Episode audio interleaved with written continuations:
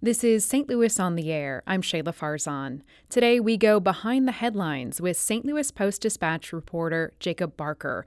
His reporting uncovered much of the corruption for which former St. Louis County Executive Steve Stenger was indicted on Monday. Thanks for being here. Hey, thanks for having me. So, I want to start at the beginning here because your your investigation into Stenger's you know potential sweetheart deals with donors actually dates back to 2017. So tell us a little bit about your reporting process during that initial investigation. Like like what raised a red flag for you? Um, well, a, a, lot of it is just um, it, beat reporting. I'm I'm you know technically a business reporter at the Post Dispatch, and I cover the the economic development organizations of the of the region. So in St. Louis, the St. Louis Development Corporation, St. Louis County, or um, and they're supposed to represent the region, the the St. Louis Economic Development Partnership, which which staffs a lot of the St. Louis County. Um, organizations like the St. Louis County Port Authority and the St. Louis County Land Clearance for Redevelopment Authority, which which center uh, feature pretty prominently in the in the indictment.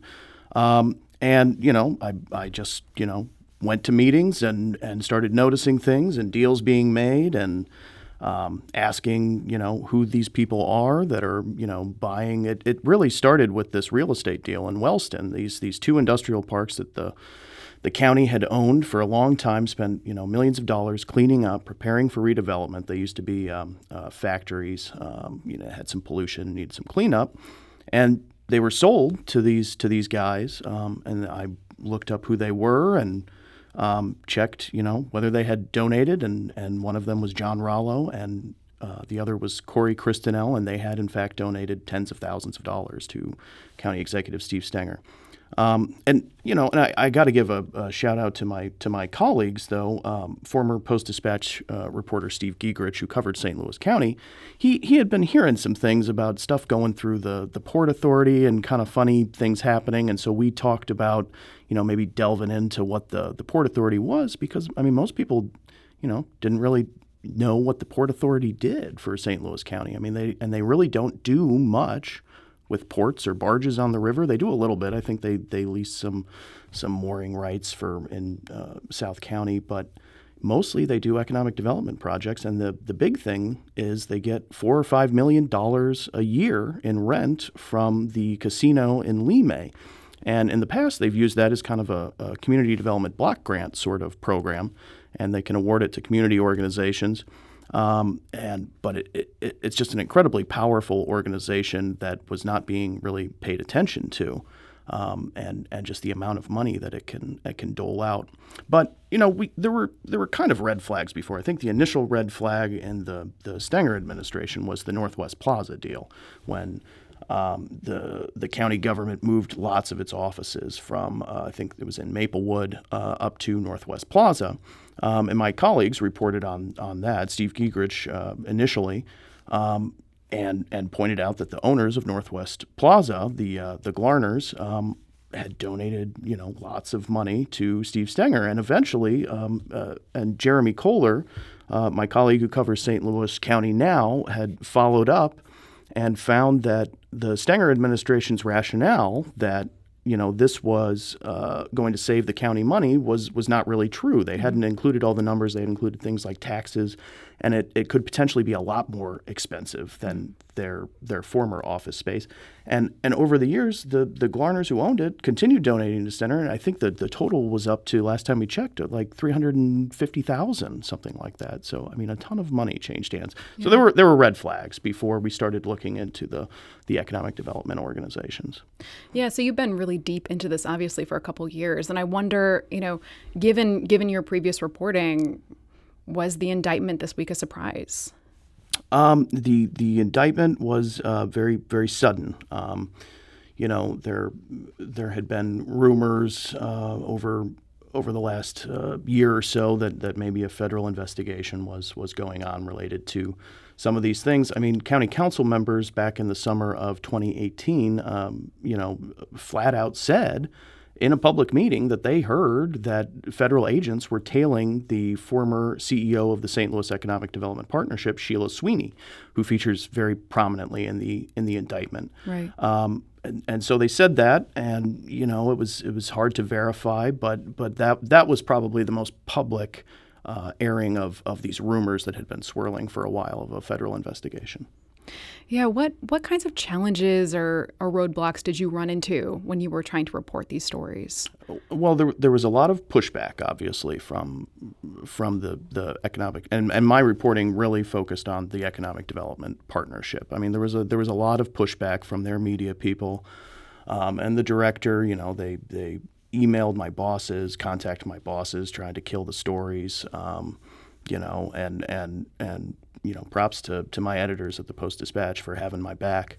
Um, and you know, they, they, they, it was not easy. You would put in sunshine requests. They they charged hundreds of dollars for sunshine requests.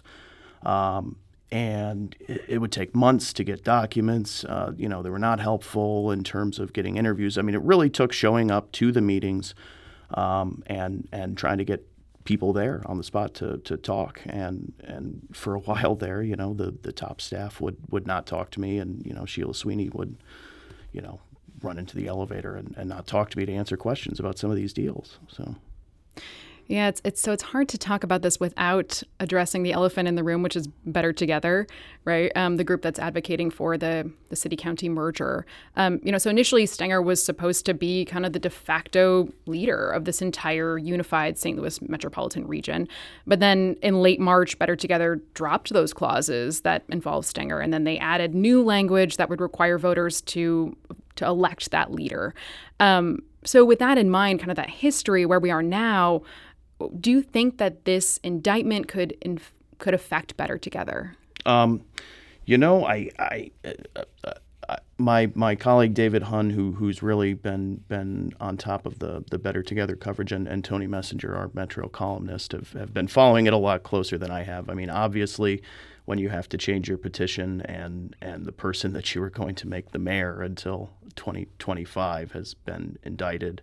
Um, that that may cast a shadow over over this. And it, it's worth noting that a lot of the people behind the Better Together proposal, the political operatives behind it, were also very involved in Steve Stenger's uh, uh, campaign um, and were close to Steve Stenger. Um, so you know whether whether that ultimately affects the the vote coming up next year, I mean, remains to be seen. Right.